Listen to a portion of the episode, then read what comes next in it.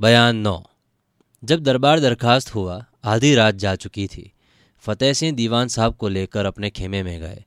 थोड़ी देर बाद कुमार के खेमे में तेज सिंह, देवी सिंह और ज्योतिष जी फिर से इकट्ठा हुए। उस वक्त सिवाय इन चारों आदमियों के और कोई वहाँ न था। कुमार ने कहा, क्यों तेज सिंह? बुढ़िया की बात तो ठीक निकली। तेज सिंह ने कहा, जी हाँ मगर महाराज शिवदत्त के खत से तो कुछ और ही बात पाई जाती है।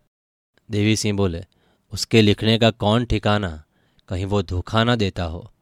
ज्योतिष जी ने कहा, इस वक्त बहुत सोच विचार कर काम करने का मौका है।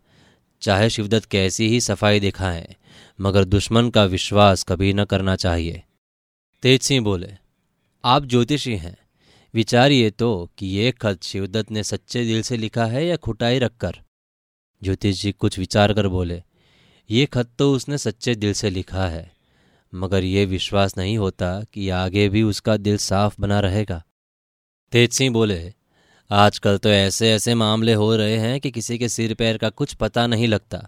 अगर ये खत उसने सच्चे दिल से ही लिखा है तो अपने छूटने का खुलासा हाल क्यों नहीं लिखा? ज्योतिष जी ने कहा, इसका भी ज़रूर कोई सबब होगा। कुमार ने पूछा, क्या आप रमल से नहीं पता लगा सकते कि वो कैसे छूटा? ज्योतिष जी ने जवाब दिया, जी नहीं। तिलिस्म में रमल काम नहीं करता, और वो तयखाना तिलिस्म में है, जिसमें महाराज शिवदत्त कैद किए गए थे। तेज सिंह ने बोला, कुछ समझ में नहीं आता। देवी सिंह ने कहा, वो चुड़ैल भी कोई पूरी अय्यार मालूम होती है? ज्योतिष जी ने जवाब दिया, कभी नहीं, मैं सोच चुका हूँ। अय्यारी का तो वो नाम भी नहीं जानती। कुमार ने कहा, खैर, जो कुछ होगा, देखा जाएगा।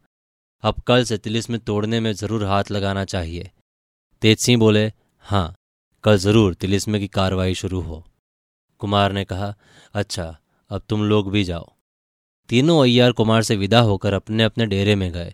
दूसरे दिन कुंवर वीरेंद्र सिंह तीनों अय्यारों को साथ लेकर तिलिस्म में गए। तिलिस्मी किताब और ताली भी साथ ले ली। दालान में पहुंचकर तहखाने का ताला खोल पत्थर की चट्टान को निकालकर अलग रख दिया और नीचे उतरकर कोठरी में होते हुए बाग में पहुँचे, जहाँ थोड़ी सी ज़मीन खोदकर छोड़ आए थे। उसी ज़मीन को ये लोग फिर मिलकर खोदने लगे।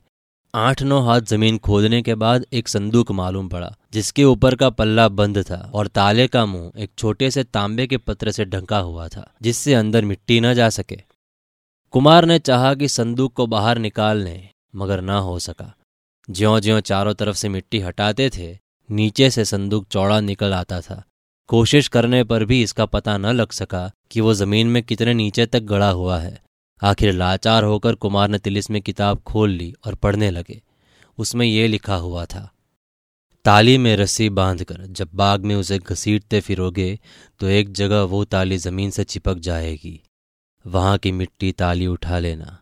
बाद इसके उस ज़मीन को खोदना, जब तक कि उस संदूक का मुँह न दिखाई पड़े। जब संदूक के ऊपर का हिस्सा निकल जाए, खोदना बंद कर लेना, क्योंकि असल में ये संदूक नहीं, दरवाज़ा है। बाग के बीचों बीच जो फुवारा है, उसके ठीक पूरब तरफ़, ठीक सात हाथ हटकर ज़मीन खोदना, एक हांडे निकलेगी। उसी में उसकी ताली है। उसे लाकर उस तहखाने का ताला खोलना, सीढ़ियाँ दिखाई पड़ेगी। उसी रास्ते से नीचे उतरना। भीतर से वो तहखाना बहुत अंधेरा और धुएँ से भरा हुआ होगा। खबरदार कोई रोशनी मत करना, क्योंकि आग या मशाल के लगने ही से वो धुआँ जल उठेगा, जिससे बड़ा उपद्रव होगा और तुम लोगों की जान न बचेगी। मुँह पर कपड़ा लपेटकर उस तहखाने में उतरना। टटोलते हुए जिधर रास्ता मिले जल्दी जल्दी चले जाना, जिससे नाक के रास्ते धुआँ दिमाग में न चढ़ पाए। थोड़ी ही दूर जाकर एक चमकीली कोठरी मिलेगी, जिसमें कि कूल चीज़ें दिखाई पड़ती होगी। तमाम कोठरी में नीचे से ऊपर तक तार लगे होंगे। बहुत खोज करने की कोई ज़रूरत नहीं है। तलवार से जल्दी जल्दी इन तारों को काट कर बाहर निकल आना। इतना पढ़कर कुमार ने छोड़ दिया।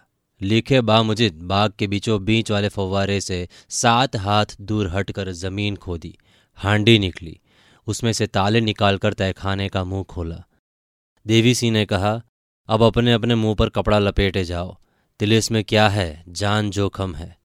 रोशनी मत करो। अंधेरे में टटोलते जाओ। आँख रहते अंधे बनो और जल्दी जल्दी चलो। दिमाग में धुआँ भी न चढ़ने पाए। देवी सिंह की बात सुनकर कुमार हंस पड़े। सभी ने मुँह पर कपड़े लपेटे और घुस कर चमकती हुई कोठरी में पहुँचे, जहाँ तक हो सका जल्दी जल्दी उन तारों को काट कर तहखाने से बाहर निकल आए। मुँह पर कपड़ा तो लपेटे हुए थे, फिर भी थोड़ा बहुत धुआँ दिमाग में चढ़ ही गया, जिससे सभी की तबीयत घबरा गई। तहखाने के बाहर निकलकर दो घंटे तक चारों आदमी बेसुध पड़े रहे।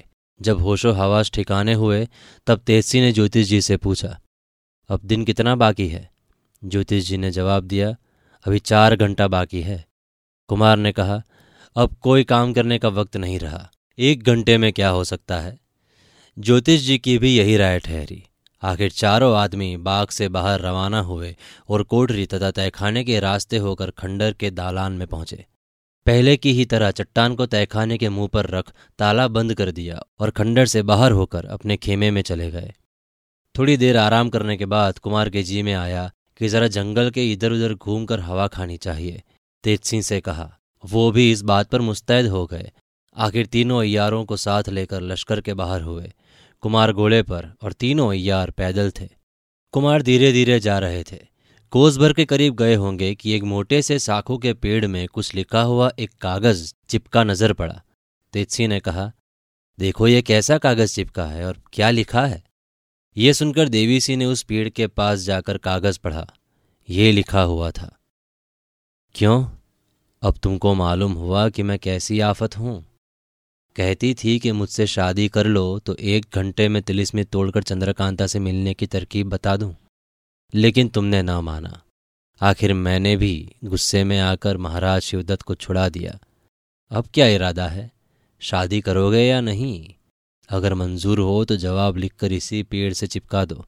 मैं तुरंत तुम्हारे पास चली आऊँगी। और अगर ना मंजूर हो तो साफ़ जवाब दे दो। अब की दफ़ा मैं चंद्रकांता और चपला को जान से मार कलेजा ठंडा करूँगी। मुझे तिलिस्म में जाते कितनी देर लगती है? दिन में तेरह दफ़ा जाऊँ और आऊँ। अपनी भलाई और मेरी जवानी की तरफ़ ख्याल करो। मेरे सामने तुम्हारे अयारों की अयारी कुछ न चलेगी। उस दिन देवी सिंह ने मेरा पीछा किया था। मगर क्या हुआ? क्या कर सके? मेरी मानो, जिद मत करो। मेरे ही कहने से शिवदत्त तुम्हारा दोस्त बना है। अब भी समझ जाओ, तुम्हारी सूरजमुखी। इसे पर देवी सिंह ने हाथ के इशारे से सभी को अपने पास बुलाया और कहा, आप लोग भी इसे पढ़ लीजिए। आखिर में सूरजमुखी पढ़कर सभी को हँसी आ गई। कुमार ने कहा, देखो इस चुड़ैल ने अपना नाम कैसे मज़े का लिखा है। तेज सिंह ने ज्योतिष जी से कहा, देखिए ये सब क्या लिखा है। ज्योतिष जी ने जवाब दिया, चाहे जो भी हो मगर मैं भी ठीक कह देता हूँ कि ये चुड़ैल कुमार का कुछ बिगाड़ नहीं सकती। इस लिखावट की तरफ़ ख्याल न कीजिए। कुमार ने कहा, आपका कहना ठीक है, मगर ये जो कहती है उसे कर दिखाती है। इतना कहकर कुमार आगे बढ़े। घूमते समय कई पेड़ों पर इसी तरह से लिखे हुए कागज़ चिपके हुए थे। ज्योतिष जी के कहने से कुमार की तबीयत न भरी।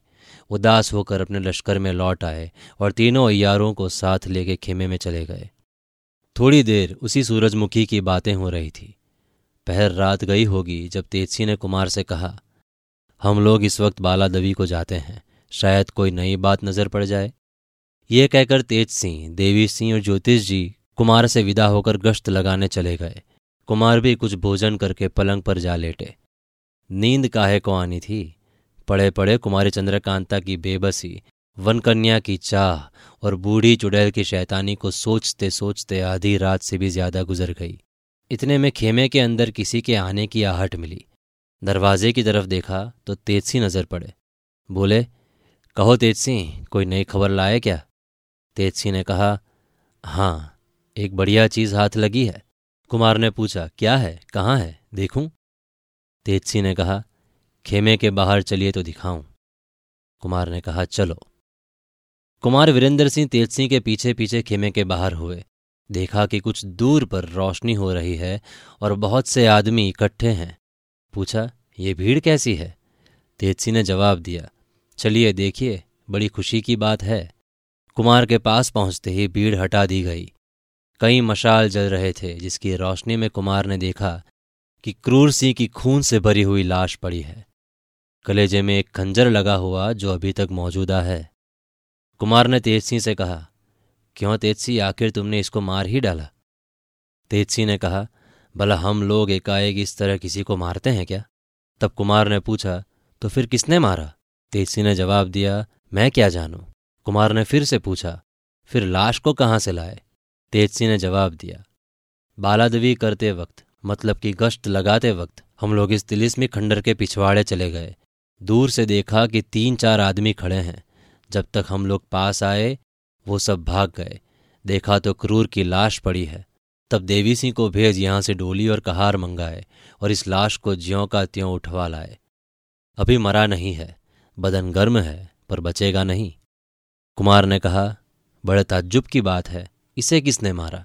अच्छा वो खंजर तो निकालो जो इसके कलेजे में घुसा हुआ है। तेज सिंह ने खंजर निकाला और पानी से धोकर कुमार के पास लाए।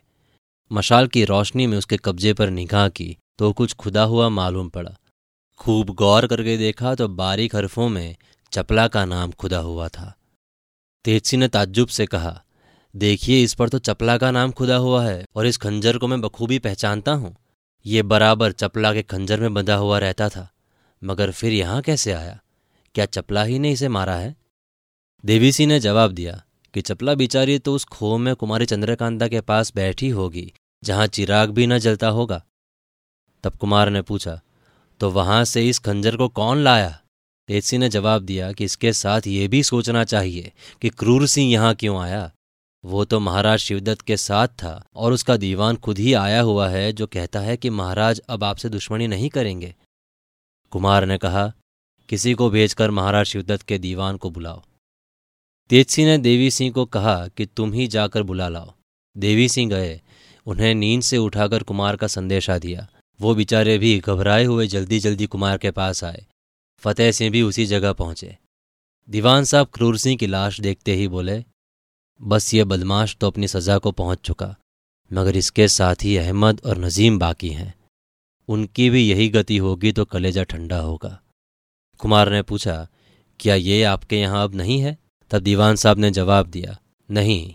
जिस रोज महाराज तहखाने से छूट कर आए और हुक्म दिया कि हमारे यहाँ का कोई भी आदमी कुमार के साथ दुश्मनी का ख्याल न रखे, उसी वक्त क्रूर सिंह अपने बाल बच्चों तथा नजीम और अहमद को साथ लेकर चुनारगढ़ से भाग गया। पीछे महाराज ने खोज भी कराई, मगर कुछ पता न लगा। देखते देखते क्रूर सिंह ने तीन चार दफ़ा हिंचकी ली और फिर दम तोड़ दिया। कुमार ने तेज सिंह से कहा, अब ये मर गया इसको ठिकाने पहुंचाओ और खंजर को तुम अपने पास रखो। सुबह देखा जाएगा। तेज सिंह ने क्रूर सिंह की लाश को उठवा दिया और सब अपने अपने खेमे में चले गए।